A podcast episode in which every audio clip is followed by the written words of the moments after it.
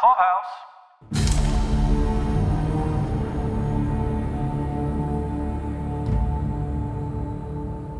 This is Paul, This is Caroline. and tonight we're going to talk about the 13th episode of the third season of Hulu's The Handmaid's Tale. This one is called Mayday. Finale. Paul, this is the big finale. Were you ready for a finale? Were you ready for this season to wrap up? Yeah, yeah, it was. I thought that the season story arc was kind of mismanaged in a way. Oh, tell Um, me. That the emotional weight of it all seems, at least for me, seems tied up with the heavier plot stuff that they put all in the last couple of episodes. I agree. you know, they started killing characters again and started, you know, doing decisive kinds of things instead of all this other stuff that they had going on in the first nine episodes. I thought that that those beats should have been, you know, you wouldn't eat a sandwich just by putting the peanut butter, just like wiping it on one side of the bread and then putting another piece of bread on top of it and being like, that's it. I mean, like one, along one line. You know what I mean? Not like spreading it out. You'd spread it out. Ah, I see what you're saying. over you the want a little bread. more evenness. Yeah. Yeah, I get you. And not only that, but also like some of the things that have been really built up at the beginning, maybe part of the reason why it feels super uneven is that they just kind of fell flat. Like so for for instance, you know, we had been led up to this entire Washington DC story. Um, you know, and we were like really geared towards this entire like the Waterfords are going to move there and then we had that the other family and the other commander Commander Winslow. yeah. And then that whole storyline, if you really think about it, just kind of just vaporized. You know, like I know very much that, yes, she killed Winslow and I get it. But that meant the entire first half of the season didn't really have any big payoff for those who have been following the Winslow, like the Winslow Fred dynamic and all those things that like could have had this like real more interesting something Right, exactly. happen. Like we were real invested in that. I know it was a small thread, but it's like something that I really cared about. Like, what was that? Was Winslow like hovering over him as like a power move, or was he like actually trying to, you know, make a, a more romantic move on him? Like, I cared about those little small stories that just sort of got taken away without really caring about it. You I'm know? sure someone could like an, analyze this if they had the time to go and, and sort this out. But at the beginning of this season, I predicted, we predicted, that this season would be heavily woman character focused and pull back from the little bit that they ever spent talking about any of the men. I think that prediction largely came true with things like Nick being practically written off the show no joke. and just the little bit is I mean, with Fred out of our life and, and Joseph being pretty secretive about what he does, we didn't see a whole lot of commander action, you know? Yeah, really good call. And Nick is a sp- superb example of the stuff I was talking about from the lead up at the beginning. You know, like we had him come to say goodbye, and there was like a, you know, this like push and pull of will they won't they? And then she brings him back in and then and then they show him walking through something that looked like anything from like i don't know what a plane to a submarine or i don't know what where all those men were like saluting him. We had the part with the you know question uh questioning kind of interview part all those things that, and then nick's just like not in the rest of the season. Like Yeah. what? It, it's a strange thing like the things that i think that's why it feels uneven is what i'm trying to say is that if they had paid us off on any of the things that were going on like where if they had said something about nick in one of these last episodes i feel like at least we would have felt like well that's why we should have paid attention to those first episodes. As is you could have not watched anything about the winslow story and just jumped right exactly to where we are and been fine. Where I was going with that comment was just that if you look at the first two seasons, we did get a little bit of the commander stuff or alternate, I don't know, just, Yeah. just just other stories beyond beyond what's happening to June. We've got a little bit of what's happening to Serena in this season, but but but not as much as we really were hungry for. I mean, I think this is uh, this reminds me a little bit of prior to the release of the Matrix sequels. Every Matrix fan in the world came out with these theories about what they thought was going to happen in the next movies, and every single one was disappointed with how the movie came out because it didn't live up to their what they thought the potential of the first movie gave them. Okay. You know? So when this season is still very young and we're like oh serena and jo- june have to team up. They're going to be like this weird behind the scenes power thing and Or like Winslow is gonna like Fred's gonna get like gang raped by a bunch of commanders, and that's gonna be like a real comeuppance. right. Like we really thought that that there was gonna be some real strange like fraternity house hazing of coming to Washington, and it was gonna get nuts. And he was finally gonna get a taste of his own medicine and all that kind of stuff. And it was like, wait, of that happens. I think our imaginations wrote a better season than we kind of feel like got. they did. Let's talk about that for a second. I know we had talked about the idea that Elisabeth Moss has, you know, always had the main character role. However, she also moved into the producer role. And we have talked a lot about the idea that when that happens, frequently that character really becomes front and center. And a lot of the point of view is exclusively them. Whereas, like in previous seasons, we may have, like you said, gotten a little bit of other storylines. Now it's like June's a badass, and that's all you need to know. And you don't need to question her, and you don't need to wonder why she's not getting punished and why there's not consequences that would jive with any of the other seasons. It's none of your beeswax because Elisabeth Moss is the producer now, and that's all you need to know. when we watched the after show stuff and and and they're talking to Elisabeth Moss about the decision for her character to basically martyr herself for the other handmaids and and children to get away. Mm-hmm. And she's just like explaining this very calmly like like it just came over her character that she knew that she was needed to be the one in the middle of this martyring action. That was A, the only solution possible, and B, she was the only person to do it. To me, that spoke to your point about the the actor producer becoming Christ-like in the, in their own story, you know, mm. and the, their character just becomes all encompassing. Like everything's got to happen through them. I understand that's kind of the point of these shows, but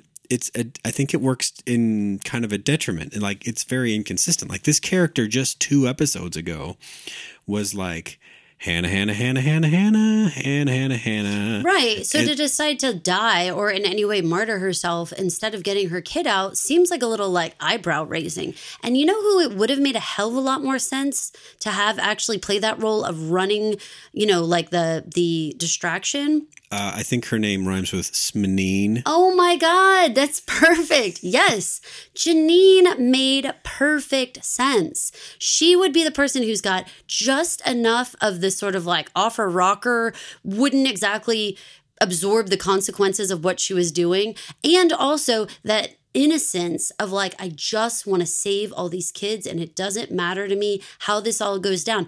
And because they had already told us that her son had passed away, I feel like in a lot of ways they kind of started to close her story down for us. She had had a moment with June where she was the linchpin and June realizing like you've become like a cold-hearted asshole and I don't like you. That happened in the hospital room, remember? Yep. So she played like a really important role.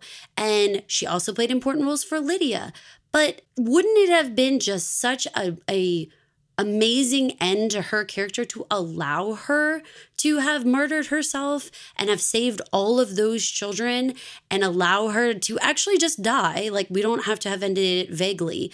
She could have just died. And then it would have made sense that there would not have been any worry about consequences really for this because well that's just Janine she's silly old Janine. And they almost set us up for that because in the episode, when Janine is passing that piece of soap into June's bag, Lydia's walking behind. The two of them, the two handmaids, have like a little between them. And Lydia's like, What's that about? And June says, Oh, you know, silly Janine. Yeah. You know, like you could have just piggybacked on that and let it fly. Like it was all Janine's plan. Janine put this together. We all underestimated her. Hell, she got a baby on a bridge. So that woman is capable of some things and yet has that, you know, naivete slash not quite there that she would run and, you know, in into the line of fire. That would have been absolute perfection to me for this finale. June makes no goddamn sense. No goddamn sense. Because now what in what in the world with that character? What mean- in the world? It's it's like they wanted to have the scene where the, she blew his face off. I think if you needed that scene, you could have done it with him chasing your rabbit, Janine. Mm-hmm. Meanwhile, Janine, or sorry, June still has the handgun. Mm-hmm. So when he goes that way, shoot him in the back. This isn't a this isn't like a, a game about fair play. Right. You know? It would have been kind of amazing if you think about that, because you're right. She would have truly been the rabbit, and who would have ever thought a handmaid could come up behind with a gun? Like freaking amazing. Never ever. I know. Again, I think we just wrote a way better episode just now. but let's get into this episode, Paul, because I know we have a lot of commentary on different parts of it. But I mean, overall, I felt like things did happen. And so for that, I give it, you know, two thumbs up. But on the how it happened, mm, I give it the like, I'm not so sure. Let's start in Canada. Give the side eye. Well, I'm, I'm, you know what I'm doing? I'm looking out the side of my wimple. Like I'm looking around the edge of my wimple, like, really? That was the best you could do? yeah. All right, let's hit up Canada. Fred, Serena, Tuello. You sneaky Tuello, you. Yeah, the punchline of everything happening in Canada is that Fred is A, being kind of compliant, and B, decides to rat out Serena. Get a little goose is good for the gander business. Yeah. Well, so, okay, uh, that beginning part when Fred was sort of doing like these like interviews, what was your read on that? Was he actually like sort of like enjoying the spotlight that he had there or the fact that they were sort of like waiting on everything he said? I didn't get that read, but I could see that because he's always got that that sneering, condescending, you know, laid back look. You know, he, he, he's always leaning back in his chair, shirt's halfway undone, uh, answering questions is just just without any real hurry or anything like that. Like like they're they're all waiting on me for these answers, kind of kind of thing. I didn't. and look at he's it like, the that. smartest guy in the room in that moment you know like in the in the in the tell me about gilead facts kind of way you know Mm-hmm. now on the whole switcheroo on serena they had done a decent job of really building up serena's excitement about freedom for all of her since her finally getting to drive that car again feeling that you know wind in her hair all the way through her like getting to wear normal clothes, her getting to read the newspaper, think about places you want to live. All this stuff has been happening the second half of the season. And now she has time with the baby, and there's this big slap in the face. Right. Gets arrested and the whole thing all of a sudden the the uh the iron curtain comes down on on her. Now, did you expect that they, the meeting the the officials, would accept what Fred said and somehow actually not accept some feeling of like, no, this was under duress. This is something that like if the handmaid didn't get pregnant you know that whole household was going to be killed or whatever like couldn't you spin something to make this work Well, that's for the investigation to sort out. I think if if I were if I were there, if I were Tuello and and I was listening to her and she goes Nick and Offred had a relationship since she still insists on using that name Offred I'd I'd be like mm, mm, you're not she quite did call him i didn't even remember yeah that I, I'd be like you're not quite looking at her like a human yet. Okay okay. Um so yeah I, I it would be a like not a not like a signed and sealed confirmation but it would it would it's not a neutral way to say that defense either i don't think. Okay. Now, I, it will be interesting to see, you know, who is going to be brought before to say that it was a forced situation. Nick and June did have a relationship. Fred and Serena, eh, they only know bits and pieces of, of those things. In fact, I do have to ask why does Fred know that Serena pushed them together or forced that situation? i forget who it was but one of them one of them used it against him to hurt him to said it to him Well, June said June said that Serena had pushed them to do it. See, I knew that it was like, well, at least it's not your baby. Like he knew it's not. He knew it's Nick's. mm-hmm. But how did the, how did Fred know Serena forced them to do that? you know i can't say i mean that's uh maybe it's you think it's just like a stab like like I'm not sure. I'm not sure. Is it a stab in the dark on Fred's part? Listeners sure. let us know Yeah, what we if you missed guys remember, like, how is it that Fred would would know that Serena actually took her to see Nick. Now, the only the only thing that I could come up with is that Fred's trying to come up with some way that his impenetrable fortress could possibly have allowed Nick and June to have an actual relationship. Like that's too much to think about. So it must be that Serena must have forced that situation. But I mean, that's real far fetched unless you had like something else, you know? I mean, very early on, no, it, it might just be a combination of things like his own gut. Because at that point, he still thought Nick was his man, you know? Mm-hmm puzzling. Yeah. Anyway, well, we definitely want to hear what you guys think about that. And definitely want to hear what you guys think about how they sort of wrapped up the Waterford scene here. So, I mean, we had them the entire season, you know, having this adventure, going to Washington, D.C., interacting with the Winslows, then deciding to pull this completely other um, you know, road of deciding to get Nicole back, and then Serena setting up Fred, realizing, you know, she's she is the only way that, that they're going to get Nicole back, and ultimately it's going to have to be her.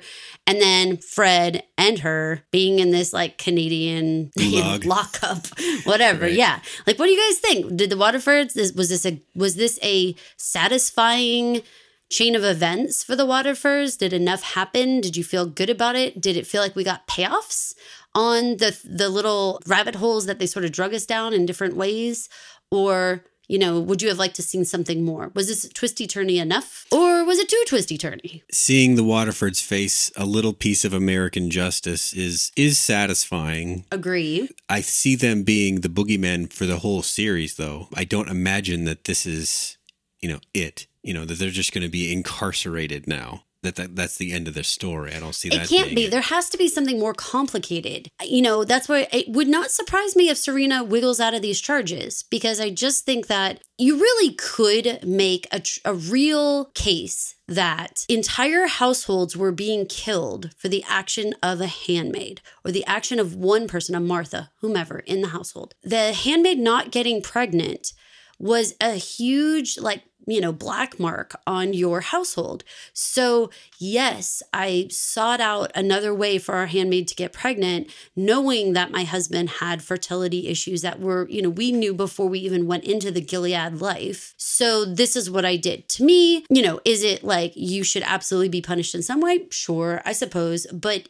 I really think you could say this was you know fred was threatening me every night and and june was getting beat and i just was looking for anything to help our family you know? Like you could say something. This, i bet she wiggles out. This reminds me of a classic. It's it's it's not as dramatic but it is i mean they're using it for june the the idea of someone getting shot at, on, on a season finale. I remember the first at the end of the first season of Twelve Monkeys, which I'm sure none of the people listening to this have watched uh, Cassie gets shot back in time, right?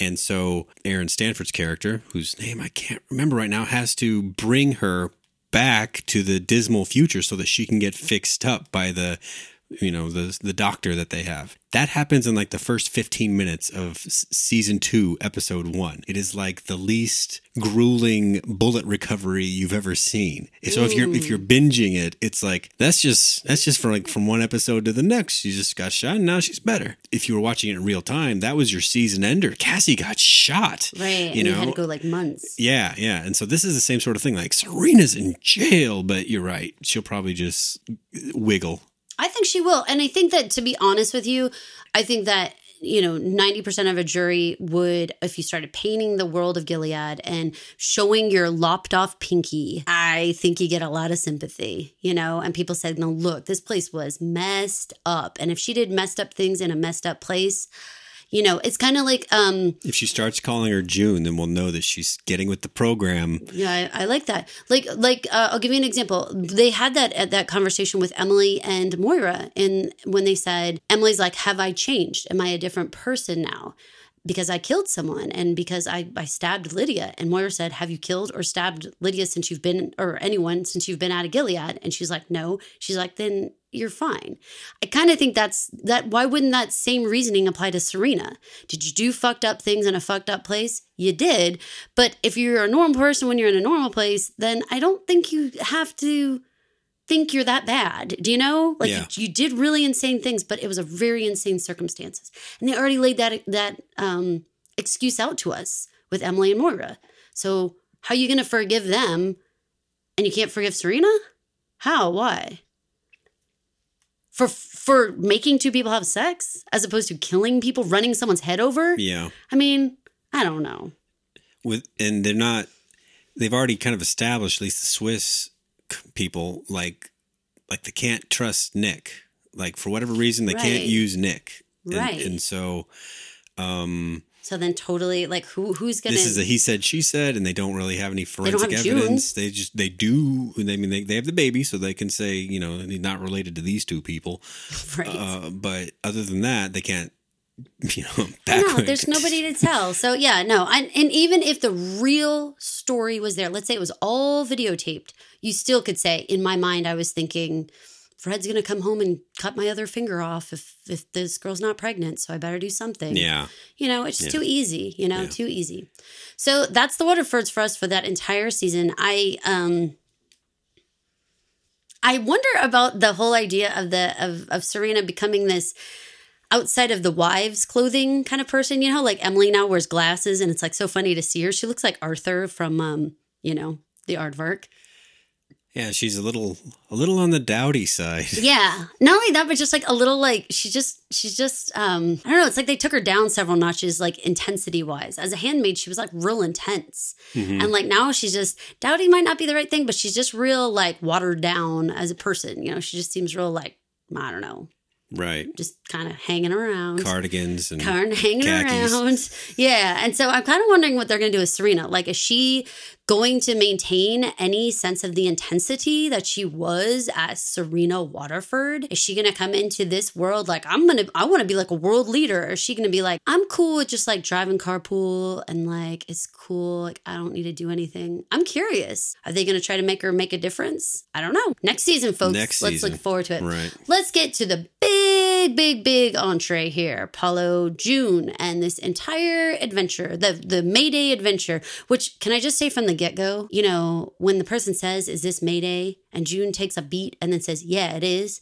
I kind of want to be like, I'm making a very pursed face right now. you ain't Mayday. And like you know very well that other handmaids and Marthas have other deals going. Why you why you co-opting their word and acting like you're the original Mayday when you never were? Plagiarism. Shame on you. As a book editor, she should know about copying. Not only that, but like if you're gonna have like a heist, you, you name it your own name. You don't come taking somebody else's name. Dare you? Steal everything in a heist. nice, nice. It's a full stealing situation. Well, so right away though, June's showing me her true colors with that because I'm like, June, god damn. But Do let's talk about talk- June. She's she's a messy, messy Well, mess. Okay, s- before we do that, do you want to talk about the flashback? Okay, guys, so here's the deal. We're gonna talk above board on this one because normally Paul and I would talk about this and we'd shut our microphones off and we'd like have like a little like back and forth where we're like, can we handle this? Can we not handle this? Which we did not do. She's just talking people.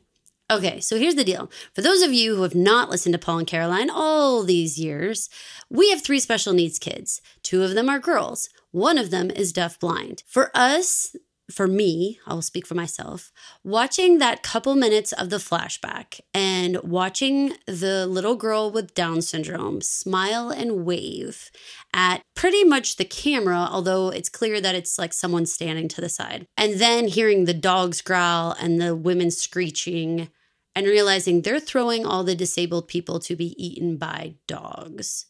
Um, as you guys might imagine, as mom and as like super empathetic, I'm a teacher. I, you know, I love kids. I have a, obviously a huge heart for people with special needs. This almost made me want to be like, and I'm done. And we're not going to talk about this on the podcast. And I'm kind of dying inside that I even watched this as if it's entertainment because it's something, if you're watching it because it's a documentary, and I know everybody could say, hey, this really, this stuff really does happen in the world. I get you, but I don't watch it for fun. You know, I don't like go get like clips of, you know, disabled people being harmed and and be like, "Hey, it's a boring Saturday. Let's watch those clips that I have." Like, no. So, I had a real hard time with this. I think maybe if we didn't have that connection with the special needs community, that scene or that clip even would have maybe maybe flown a little more by our radar than it than it did. As someone that is, I look at that and I say, you know what? They could have cut that that shot completely, and the tension of the scene would have been 99% the same. The exact shot that they could have cut is the little girl with Down syndrome smiling. Yeah. Now, you you could have still had a group of people being thrown to the dogs and not really been very specific about that, right? Yeah. But when you see her smiling and it clicks with you what you're looking at, that's a level of like cruelty that I know you guys, we can all say, like, no, but you know, women have been raped on this show. We've seen all this. You guys are right. But having a little girl smiling because she doesn't understand what's happening and being thrown to dogs is a whole level of different cruelty. It's, it's something that I think was reasonable to have assumed without having it spelled out. We don't see any disabled people anywhere mm-hmm. else in the show. Mm-hmm. So I think it was just a reasonable, like, this is a very uh, eugenics looking kind of situation. The idea of, of a group like that purifying its gene pool, all that makes sense. And if you just think about the show for like five minutes without you needing to see the nitty gritty of it, I think you can safely assume those things. Can I ask you something else? Now, they stole these people from their homes, okay? Yeah. Why wouldn't you just leave them behind? Why did you bring them all the way to Gilead to kill them? Why wouldn't you just leave them someplace? Go leave them across the border. Let America or Canada take care of them. What do you care? Why go through the trouble of killing them. I mean, I guess, are we supposed to go with the idea that whomever came up with this idea, I guess Joseph, that they have intended that Gilead is going to take over the entire world? So leaving anybody behind or leaving anybody across a border or leaving anybody anywhere, well, why bother? We're just going to have to pick them up later when we then conquer that country. Is it supposed to be like that thinking? It could just be like a cheap, we want to remind you of the other most famous fascist regime in the last hundred years, and what right. they did was round up and kill people they didn't want to live or feed anymore. So it's an easy way to do that because then all of a sudden you bring in other deductions that Nazis did right. and apply it to to the Gilead government, and and it fills in some blanks that that they don't need to show us now because they kind of did it with this. Right. And I mean, obviously, this entire children, you know, getting smuggling children out is a huge World War II, you know, call out and and Underground Railroad for for that for those people who have brought up like Harriet Tubman references. I've seen that a lot on Facebook.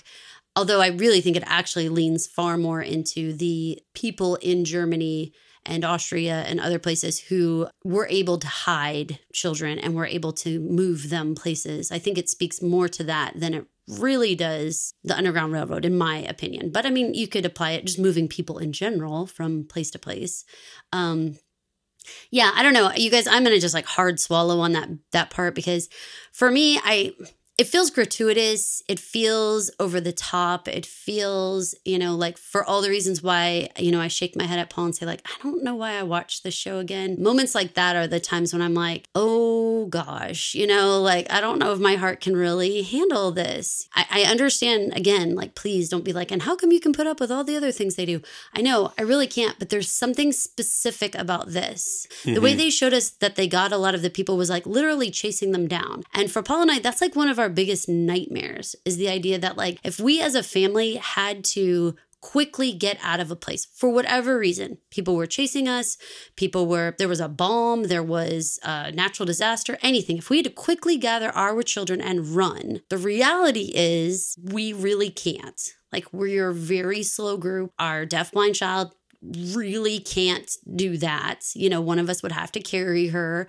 Um, there's a lot to that that like really taps into like our biggest fears that might be very shared and maybe that's kind of the point of it but somehow that feels like very private and like they sort of pushed a button that was like that's too much. You know, mm. you can't, don't do that.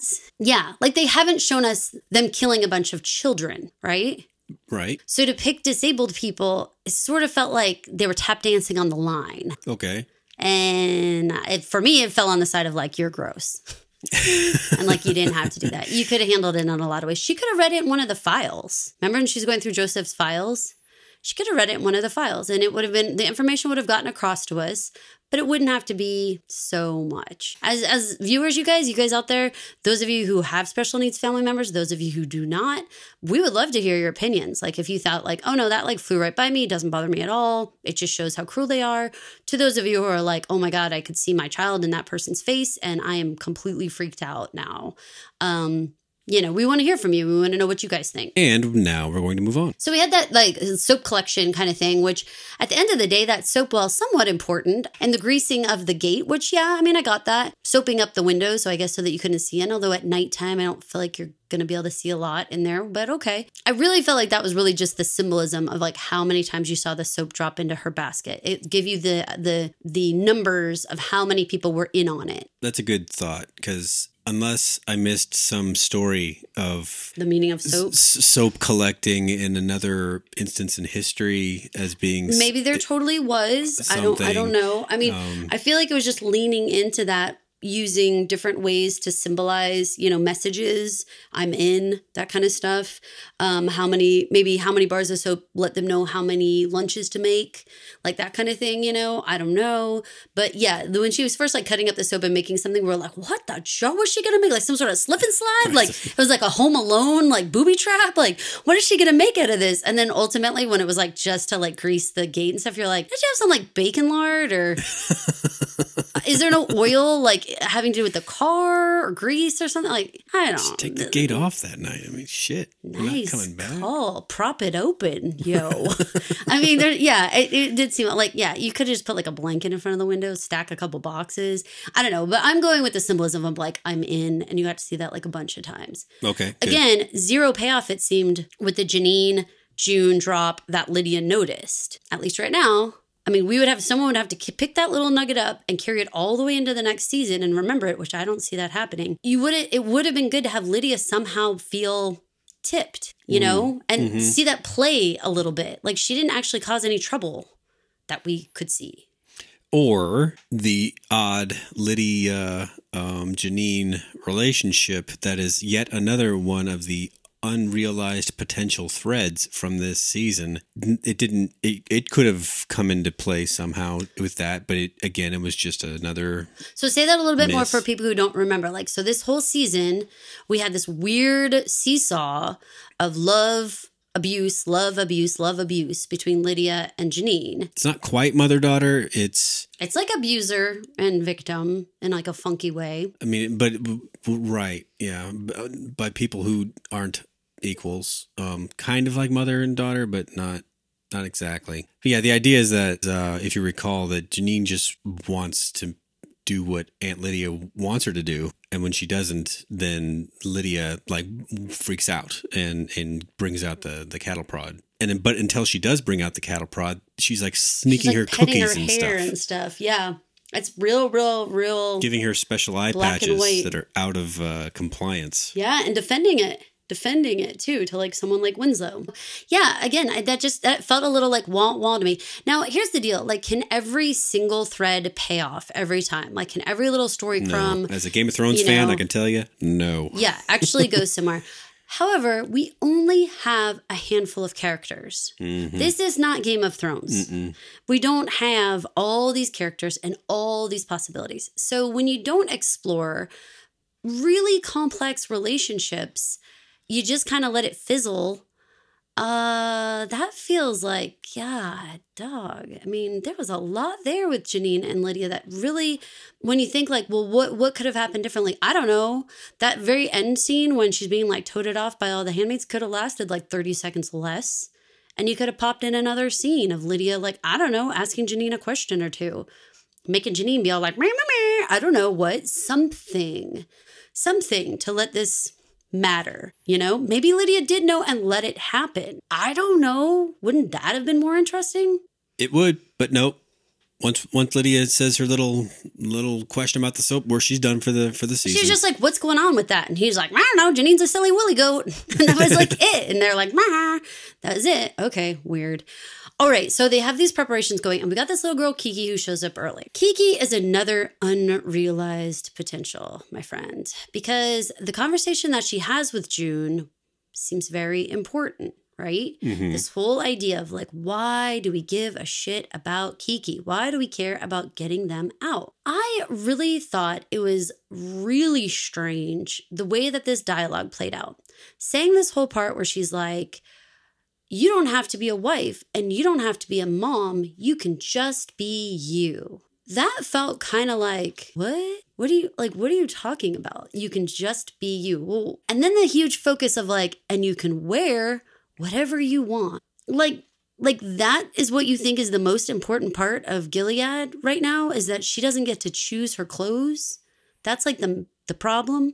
Well, no, but maybe she's just trying to relate to her on some level that she'd readily understand. why would you readily understand that if you were like she was only like what 11 or 12 or something like that how old could she possibly have been we've already decided that they've been here for a long time why would she be like yes clothing choice is my number one pet peeve about my gilead life I don't know. why wouldn't she say you could learn to read and then have her be on the plane and say miss is this the place i get to learn to read and she's like yes wouldn't that have been more fulfilling than this is the place where i get to pick whatever shoes i want to wear like isn't that like really dumbing that shit down All right. Yeah, you led me to it. I see it now. Yeah. I mean, mm. And I guess, you know, guys, I'm a wife and a mom. I also happen to be a teacher. There's a little part of me that, you know, you go back to debates that people have with women where it's like, whether you breastfeed or you bottle feed or whatever you do, whether you adopt or you give birth yourself vaginally or C section, however you do life, it's your own call. Agreed. But then in that case, don't make it sound like choosing a wife and a mom is a stupid choice don't make it sound like that. Like you you don't only have to be a wife and a mom. Boo hiss on that. Say you have choices. You can be a wife, you can be a mom, you could be a full-time professional, you could stay a single person. Like give it choices, not like being a wife and a mom is what Gilead is. Disgusting. You could be you out in the real world. Well, what if she accidentally wants to get married and or have a kid and be a mom? you gross beast, you. Like, oh my God. You know, like, why'd they have to word it all like that? The dialogue matters. hmm Why'd they have to word it like that? Say you get choices and you get to read, not you give a shit that your dress is pink. Boo on making it so simplistic. I agree with that whole idea. I just, I would just lean back on the. She's got to try to use the terminology and things that, that she knows the girl already knows. But you're right. It was. It could have been cleaned up in a way to make it resonate with not being so close-minded. Um, that that singular Gilead only point of view. Like she was trying to, she was trying to broaden her point of view to be like, actually, there's more than Gilead out there. Okay, so that whole Kiki situation though blows up into this whole other this business with this Martha who wigs out, who decides like we cannot do this. You know, my I can't believe that she actually had drugged the mother or the wife, however you call her compared to the whole situation, like the commander's wife in that scenario. Yeah, Um, and she just thought, man, she's gonna come too and she'll just forgive us. Right. again under the whole like hmm why did they let june let her go? I mean there was absolutely zero reason to raise the stakes. This is gilead. You do not have to raise the stakes by having this martha go run out. You don't.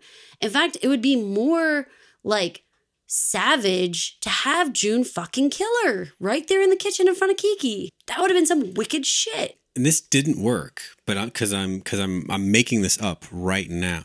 But maybe they were trying to create a small question mark in your mind of will this book editor pull the trigger when she needs to now mm, because she didn't pull the trigger then because she didn't pull the trigger then She just pointed the gun but didn't do anything. but however i mean in the last scene when she rolls over and shoots the guy and then shoots him again the the idea of her not pulling the trigger in that scenario is is like Nah, right. You know, that's what I mean. It's like it's like fake tension. Like you know she's gonna do what she needs to. And having that whole part where she like flips around and Kiki's standing there and she's pointing the gun at the kid. She holds it on her for like 10 seconds before anyone's like, hey, stop it. And it's like, uh, you did recognize this was a child the moment you saw her. Were we supposed to think that she's like lost her marbles? Yeah. Like somehow adrenaline and everything, and she's just losing it? Yeah. I don't know. That Martha should have uh, gone down in the kitchen. Hells yeah. And Kiki could have been totally scarred, like in that moment, without having the gunshot point at her. Like she still would have thought June was a monster for killing her beloved Martha. You know, like, I mean, the point would have been made, you know, that she just did something awful in front of a child whether it would be killing the Martha or pointing the gun at the child. You could have done either, but it would have made a hell of a lot more sense to the story for her to be like, we got it. And, and not only that, but they kind of set the stage because that other woman had died in that house from a gunshot wound. And so they already knew how to like clean up the blood and take the body down to the basement and bury the body and all that. Remember that shit? Yeah. Like we sort of had like a little, you could have said, oh, that was like some foreshadowing to like some shit that was going to go on later. Now, no, no foreshadowing. Martha just bumbles off into the woods. And causes trouble. Yeah, although she kind of seemed like a lunatic. So her going around babbling that like the Marthas and the handmaids are planning a whole thing. It's like, okay, Tina, go home, you know? Should have should have taken her out. I would It would have. have been sad, but I would have. You had to have been willing to crack a couple of eggs on the way to this whole thing. No, you had to have had she that. was willing to let uh, the um, Eleanor wife, right, go. die. Um, so exactly right. and she liked her. Exactly. She doesn't know this Martha at all. Exactly. Okay, so then we have Joseph bebop in, and he's totally like, "Listen, I've decided we're gonna call this off." Now, Well, the thing is, uh, a Martha was picked up, and now now they're doubling all the Right, she's acting a fool. Patrols. Tina. I don't actually know her name. I think it was Maggie, Just making it up. I think Tina's a funnier name. Maggie's kind of like, like the llama from Napoleon Dynamite. yeah. Maggie's kind of like a soft name. Tina's like Tina. Damn it! Eat your food, Tina. Yeah, it feels more like that. Okay, so yeah, we got the doubling down security. I get it. I know, I know, I know. But you would have had doubling down for security because there was like other shit going on. Like Winslow went missing. Other stuff. The Waterfords were missing. There was other reasons you could have said that the security was doubled down. You didn't have to go with this storyline. It totally like bonkers didn't make sense part. This argument between Joseph and June, this moment should have been the actual obstacle to getting this done because he is is a man of authority and power and she is wielding a gun and trying to tell him that he is, does not even have a place in his own home. This should be the moment where we say, is this really going to happen? Is she really going to be able to do this? Because here's the architect of Gilead staring her in the face. And they just let that just be like, meh, because she's the ex- the producer, so she just said like, "I'm in charge." And then that's how it all ends. That conversation just ends like he's like, Oh my God. Clutches pearls, leave the room. yeah. Like nothing. Does that make any freaking sense? Not really, because they had built up Joseph as intellectually superior to her, I thought, Mm-hmm. and um, capable of wielding these terrifically multi-meaning sentences. I think he could he could debate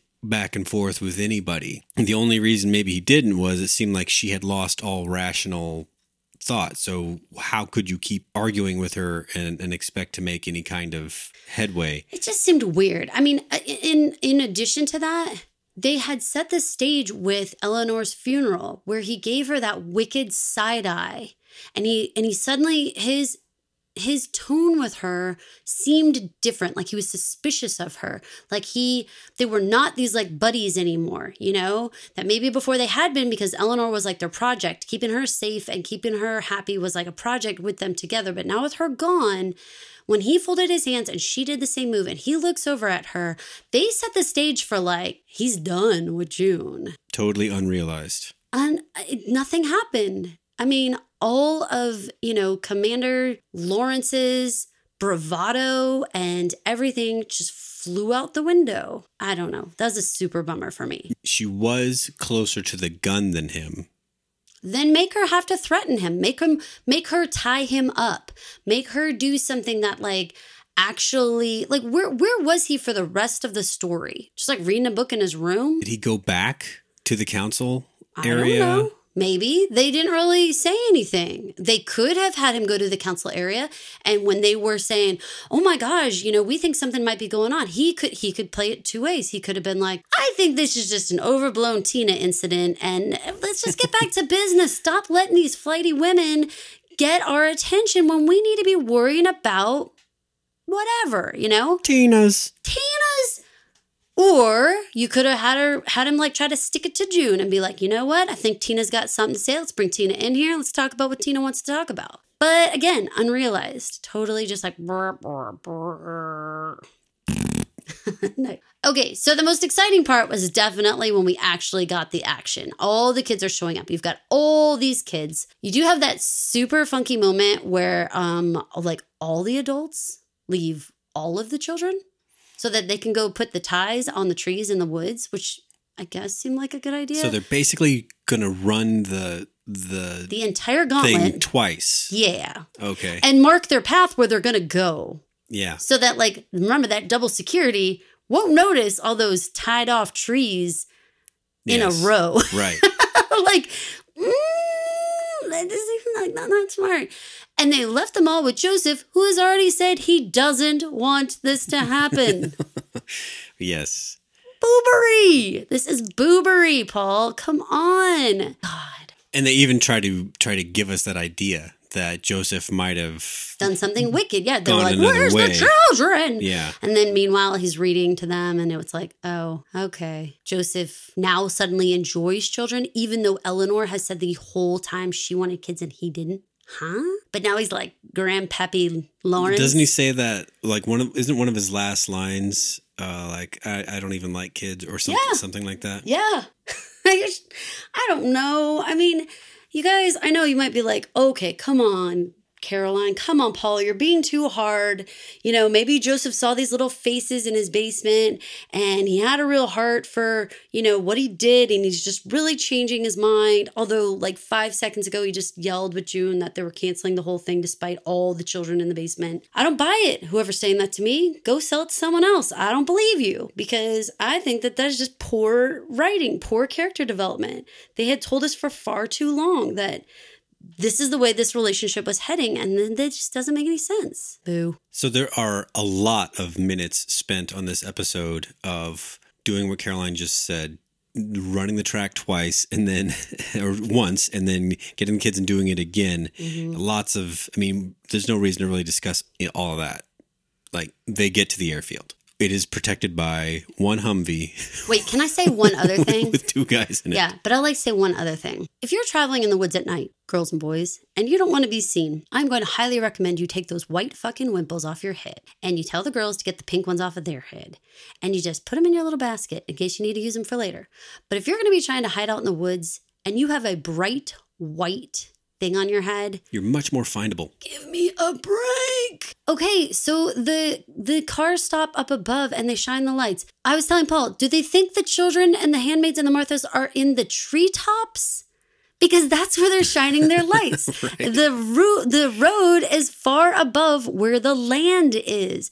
Why would no one step to the edge of the sh- the actual roadside and point a light down where people would be walking? You mean on the ground? Right, not pointed up into the tops of the trees just because that's what's even with the road. Do you think they're running some sort of crazy ropes course up there? No. How did Gilead survive this long with such inept security? Chimpanzees. Ah, every other time we've seen them, you know, they're they're butting people in the head with their rifles. They are just like, shut up, no talking, blah blah blah. Like they're like the tightest rein ever. And this time they're like, hey, did you notice the moon tonight? It's a full moon, Johnny. and then they just drive by the hundred people that are down below. Like, okay, sure, Yep. sure. Yep. So we get to the airfield again. One car, two guys. That's all that they had available for the one major way out. Is the airfield not covered by people? It seems like it should be. Normally? Seems like it. Yeah. I mean, and didn't we already have a season finale with June getting yanked out of a plane? Not a finale, but an episode. Yeah, and that and she, but you remember she kind of needed to sneak onto that airfield too, and that was not a big deal for her. No, she got right on. I don't know. You guys, if I owned Gilead, I'd run it very differently. okay. I would know to look on the ground for people walking. I would definitely have more men at places like the Aeropuerto. And can you believe that she has never been like a U.S. Marshal or someone that looks for escaped convicts or something like that? She doesn't actually know the the the, the official way of looking for people. This is all just instinct, people. I, I mean, I, yeah, I left FBI training the first week. So I was like, this is bullshit. I could do this better in my sleep. I was out of there. Yeah. Common sense. All right, so we've covered this idea of June coming to this realization that the only way forward is to martyr herself. Do you have anything else that you would like to say about that sequence? I would like to say that I did appreciate Rita in this finale. I was very glad to see her. She um, was the most sincere, genuine, realistically written, and followed her actual character arc of having really hated June at the beginning to really feeling like, you know, coming around to having dealt with Serena and the Waterfords. There was a real camaraderie there that June didn't actually show back to Rita as much, but I really thought that Rita was exactly how a real person would have behaved. You would have said, please don't do this to June. You would have said, you know, I can't watch you die. You know, I don't want to see this. I don't want this for you. Or I can't believe, though, the one line that was missing there is like, what about Hannah? Exactly. What about Hannah? I mean, you would have said that. There's like no way. We went an entire finale and the name Hannah wasn't mentioned. Mm-hmm. How, boys and girls, how is that? Uh, you guys can point it out. You might say, Dailies, you're idiots. You didn't listen very well. They said Hannah 55 times, but I'm telling you, I don't remember Hannah being mentioned. And if she was, it certainly wasn't like a moment of thought. It might have been in passing, but really just felt like Rita herself maintained that little bit of like heart, you know, that like the rest of this kind of was missing. It was a it was almost like a police procedural kind of feeling of like we've got to move the suspects from like place to place, you know? This is like a movement of these people, right? Yeah. But Rita brought like the I'm holding the baby and remember the bad times and June I'm here and I'm your friend. And like she brought that like warm and fuzzy that we like really needed I thought. Since we knew we weren't going to get it with June we needed some protagonist payoff. And so so she got us that a little bit. Unless they do something with her in Canada that hmm. screws everything up then yeah, then Rita. she got out. And yeah. her her little story can be done that's amazing you know amazing so let's talk about that for a second so did you think that that the children would make it to the plane? Did you think we'd lose any? No, I didn't. I thought it would be like a all or nothing, all or nothing sort of situation. Again, like if you go back and listen to a couple podcasts ago, we were coming up with ideas about you know different reasons why the plane could be interrupted or come down or something like that and and again it's almost like they don't have the money for that sort of thing so they don't even do it, it you know so and i think they didn't even show the plane except for just like it going over yeah i was gonna say too like they never showed like the pilot and the pilot was really fucking key because the pilot that character had to be someone who was willing to ferry out all these children, right? And they well never, to basically never be able to make. Yeah, never be in Gilead again. Right. Yes, of course. Wouldn't it have been good in some way to have had that character exist? Because it just didn't. It was like the plane was on like automatic, you know, it was just like, oh, and the plane like lifted into the, like a hot air balloon. It lifted into the air and flew away. And it's like, no, there were people who were also collaborating up front who got like zero play. And it matters because if those people are real people,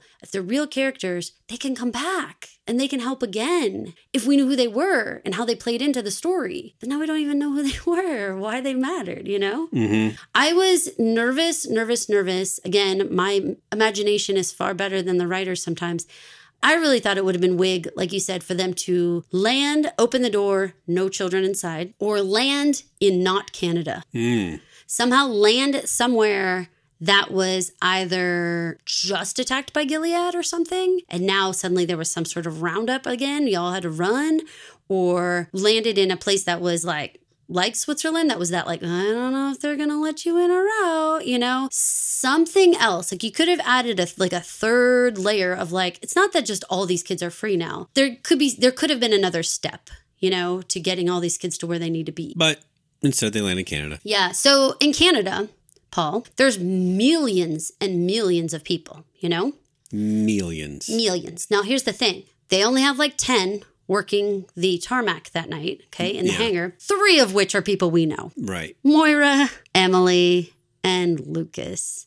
Now, mm, Paulo, why was Emily even there? We saw her connect with Moira several episodes ago now, and even like go in with her for like her demonstrating and that kind of stuff. Right. So But Moira has a specific job that works with refugees. That's her actual job. Like that's why she ran across Emily's because she had been like, "Hey, girl, like I've like run the catalog of blah blah blah, right? yeah.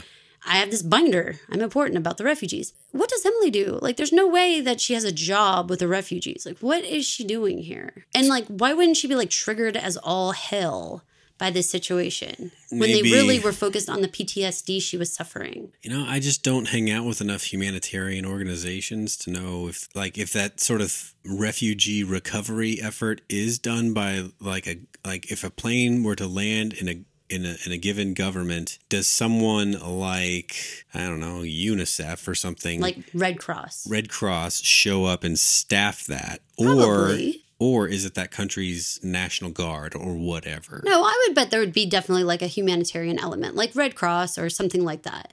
So Blue then, Shield. I just want to make you laugh. uh, that's fine. Thanks. I just don't think that Emily, they had set us up for an entire season again, two seasons really, of her suffering from some severe PTSD. Her really having an awfully hard time being a normal person in society again, trying to be typical, trying to run a regular life and being triggered, seeing different things and and falling against the wall, not being able to read the story to her kid.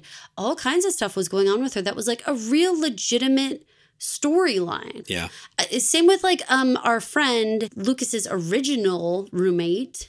We're always going to call her Erin because that's what she is in real life. hmm She, was, an important story of Yeah. PTSD and an important part of the of the sort of like layering of healing process that was going on for different people. And it just sort of like they just like threw that all away to have almost like what people had been asking on a, on the Facebook page that we run, Gilead Online.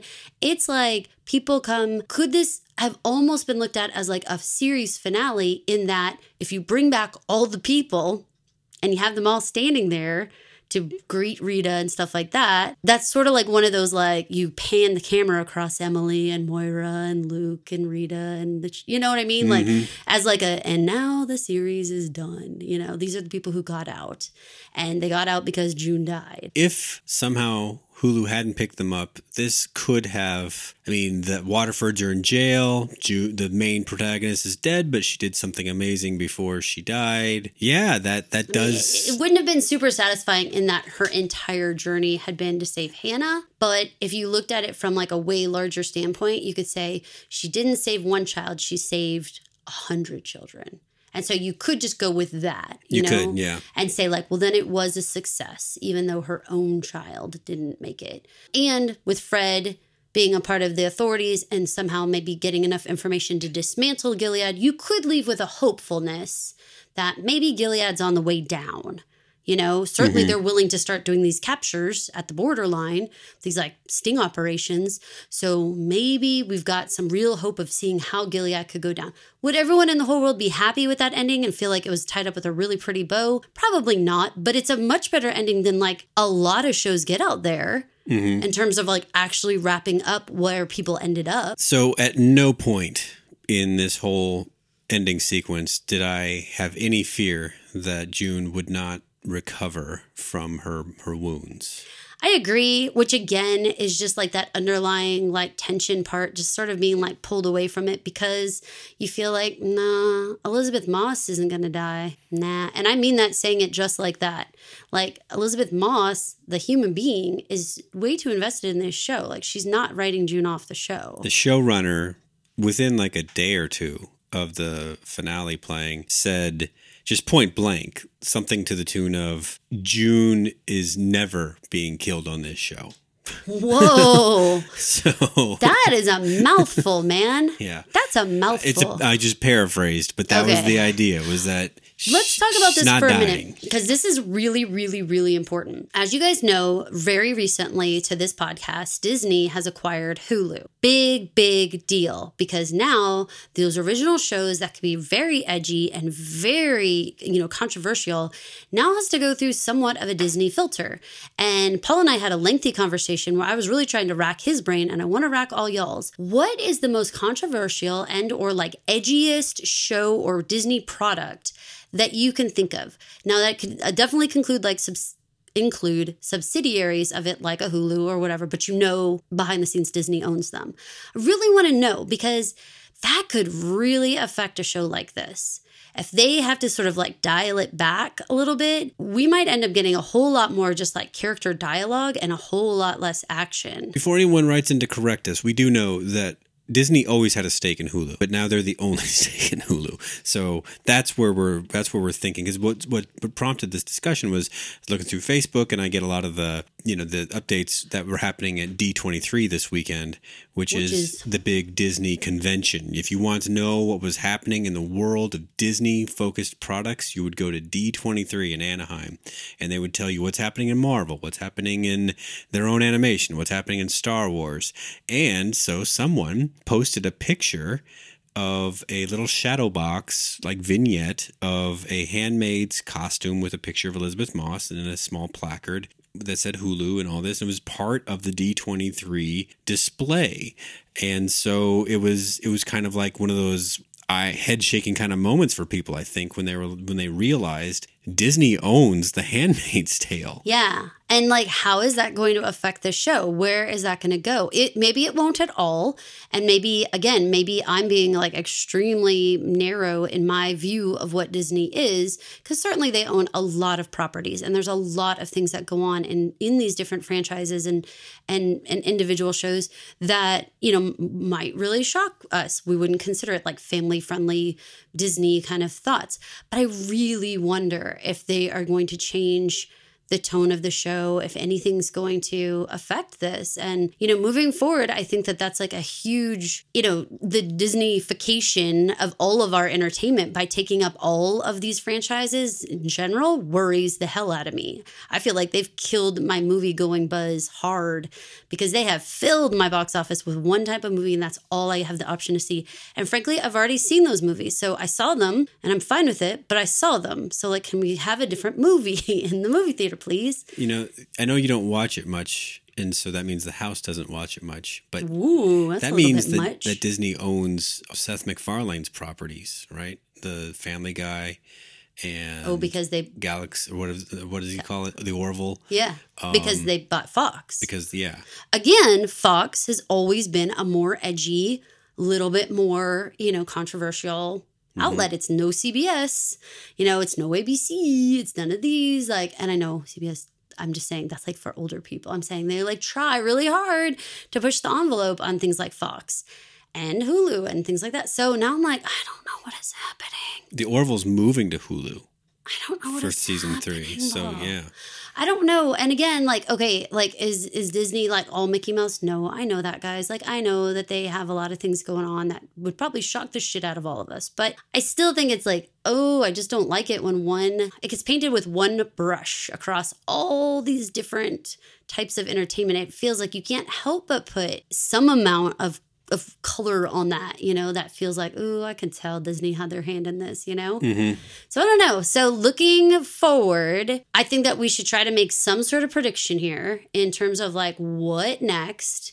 Um, we we know that that we're positive that June's not going to die, but will she face any consequences for this? Is this going to be anything at all? And are they going to get enough information from Fred and Serena to really make an, a go at doing something from the outside, pushing back in to get people? See, last year when she escaped, and then uh, you know we, we kind of had this a little bit of the same situation where she had basically gone on the run from her commander and was in the wind, and then returned basically returned herself to custody almost right away. right? Yes. She didn't really mean to. She got herself caught by the guardians when she was trying to steal Hannah again, right? Right. But uh, but Which uh, again, uh, can we just have one pause, Paul? Remember, everyone, had June knocked that shit off, Hannah would have lived in the same neighborhood as all the children that got rescued. But because June could not stop bothering by just like standing outside the school or wandering into the house and staring at her with no freaking plan, Hannah is out of pocket and not a part of the rescued children. Let's all have a moment of frown at June for that. So now she's in the wind again. You already know that the guy that plays Commander Lawrence isn't coming back or isn't, Well, isn't expected He back. has a new show. So, So, uh, having a new show means like n- unlikely to do much but a very small guest role, which is frankly all he's really had anyway. So, yeah.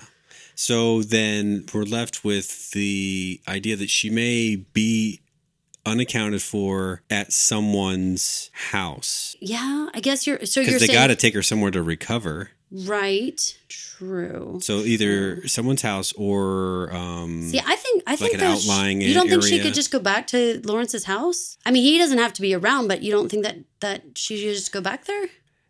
Man, I feel like you know when everybody wakes up from the Martha's drugging them and all the kids are gone. I think their little burg is gonna go ape shit. Tell me, what do you think is going to happen? It's already pretty tight security and all that, except for when it's not. So I, I, I can't really uh, quantify how it's going to get tighter, but I could just see it being tighter, you know? Escorts everywhere you go, checkpoints everywhere you go, random searches, that kind of thing. That would make it worse and make it harder to to to keep her somewhere. So maybe maybe it makes more sense to find an abandoned building and stash her in that. Intrigue. I mean, we've kind of already done that story in terms of like I know, I know. I like you're like, I know, I know. Well, I mean, I don't know. What do you think? I mean, I, I don't know what you do with him. I don't know what you do with him, but I know that I know that he has his own show coming out, um, and so I don't know that not as Commander. It's not a, it's not a spin-off. I don't want to raise your hopes that it's like a it's like a, a like in this one, Joseph Lawrence plays a nanny to like three kids who like Right. lost their homes, and he's like, "Nah, nah, nah, the madcap, like, who's the boss? Commander Nanny. Oh my god, you see? Oh no, it's like totally June and him, and it's like, who's the boss? And they're like arguing, "You're in charge." No, I'm in charge. Who's in charge in this house? It was funny. Like I saw him. He was he was a background actor in the recent Godzilla movie, I yeah, I'd read that. and he plays just sort of this smart mouth nerd. And so to see him kind of switch gears to be this uh, snarky, uh, sarcastic guy that uses very plain language and wears like Bermuda shorts is is different than uh, cultured scarf wearing man that that we have come to know. Okay, so get this though. He is going to be in the the new NBC sitcom, sitcom folks called Perfect Harmony, okay? And he is a former Princeton music professor who finds himself unexpectedly presiding over a small town church choir. Woo! Wow. Gobs of comedy in that. That's just fertile ground for Wow. comedy. Haven't seen that much church humor since Amen. I think how many times do you think the line "you're preaching to the choir" gets used? That'll, that'll be that'll be the like uh did I do that? Catchphrase. right. I love it. I love it. Well, all right. Before we leave, we should say some things that we liked about this season because, you know, we do watch the show. We will continue watching mainly because we always feel like, you know, once we've committed to a show, it's right for us to just like see it on through. I will be real honest with you. If we did not have the, that commitment, I probably would binge watch these, but I probably wouldn't, it wouldn't be like appointment TV for me on like a Wednesday night. I would just wait for a while and then collect them up and watch them mainly because of how we've seen how they don't pay off stories. And there's there's really not like a huge reason to sit and ponder every single week what do we think is going to happen? Because that doesn't necessarily you know jive with what they end up doing at all. So um what are tell me tell me three things you liked about this season paul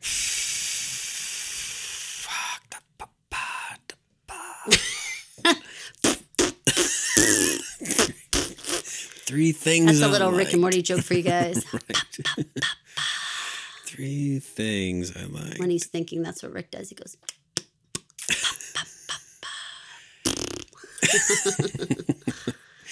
Here, I'll say one.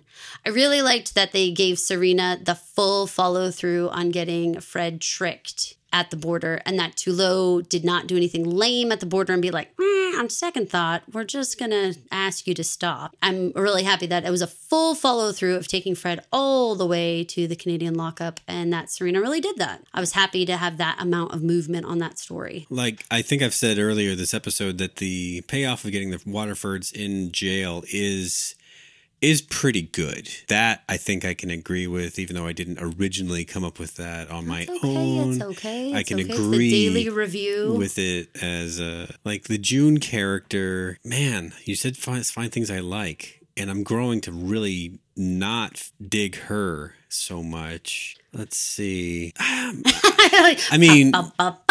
There was uh, there was some camera work.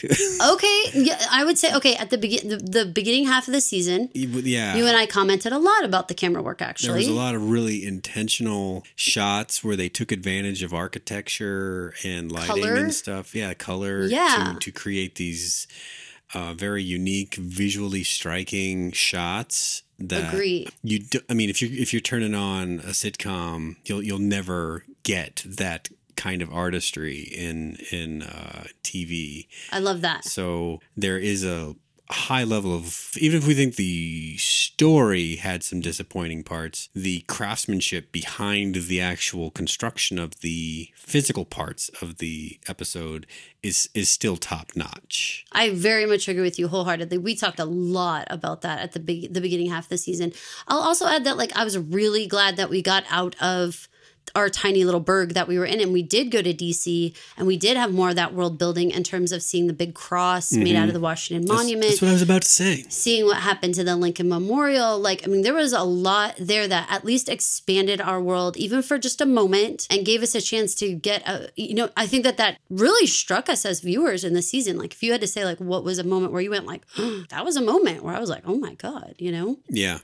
In a good way. If the throwing the disabled people to the dogs was a in a horrible, you're disgusting, your writers are cheap and foolish uh, moments, then I would say that things like the Washington Monument turned into a cross and Lincoln beheaded was a and like a whoa, that's striking and that really hits you at the heart of like being an American. I, I mean, I felt pretty strongly, especially with the.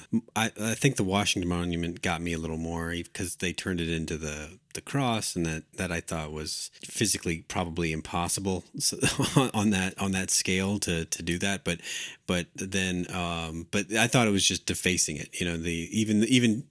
And I think that that's probably a weird thing to say. Like turning something into a cross is defacing. Well, it is when it's a memorial for somebody else. See, in my head, Yeah. I thought the de- decapitation of Lincoln was actually more disgusting because it because it it represented a real human being, and then that made me feel like they just have no regard for life, like at all. Well, by doing those two things, though, it almost speaks to the idea, and they also kind of blasted off the writing that was behind. Oh yeah, for sure. That speaks to the idea of a very 1984 idea of like rewriting history in the present terms. You know, Yeah. Gilead history won't mention those those men. There's no reason to. Mm-hmm. I mean, Gilead only started five years ago. That's it's a very thin history book. You know, it, doesn't need to go back further than that for them. I think we're up to ten, but yeah, Okay, 10.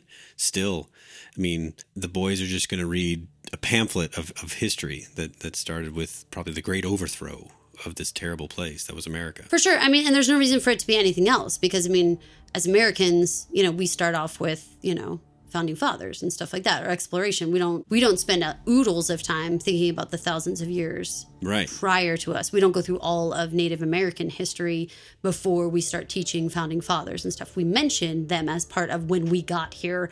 There were people here, but we don't talk about their history Or as individuals. history really. of the land. Right. And so there is no reason why they would talk about Lincoln and Washington because they aren't important to Gilead, you know? Right. So yeah, that makes total sense to me. Yeah, I think that those those were more of those visuals that like they really that and I think that we had some good musical moments too that I feel like that some of the music was like, "Oh man, that was a good song," or you know, Mm-hmm. where they played in and you felt like, "Yeah, that was a nice layering into this." Those that was that is what makes this show a different quality level than others. Even if we pick apart moments or where we wish they took the story differently, there's still a level of like storytelling is not just writing the story down and having an actor tell it, but there's like the props and the scenery and the lighting and the music and how we actually compose those things together that really make it stand out as a as a show to watch. And with that, we will just let your minds boil over with your own ideas of what might happen for season four. We will see you in a couple of weeks when This Is Us gets going in September. Thanks so much for listening.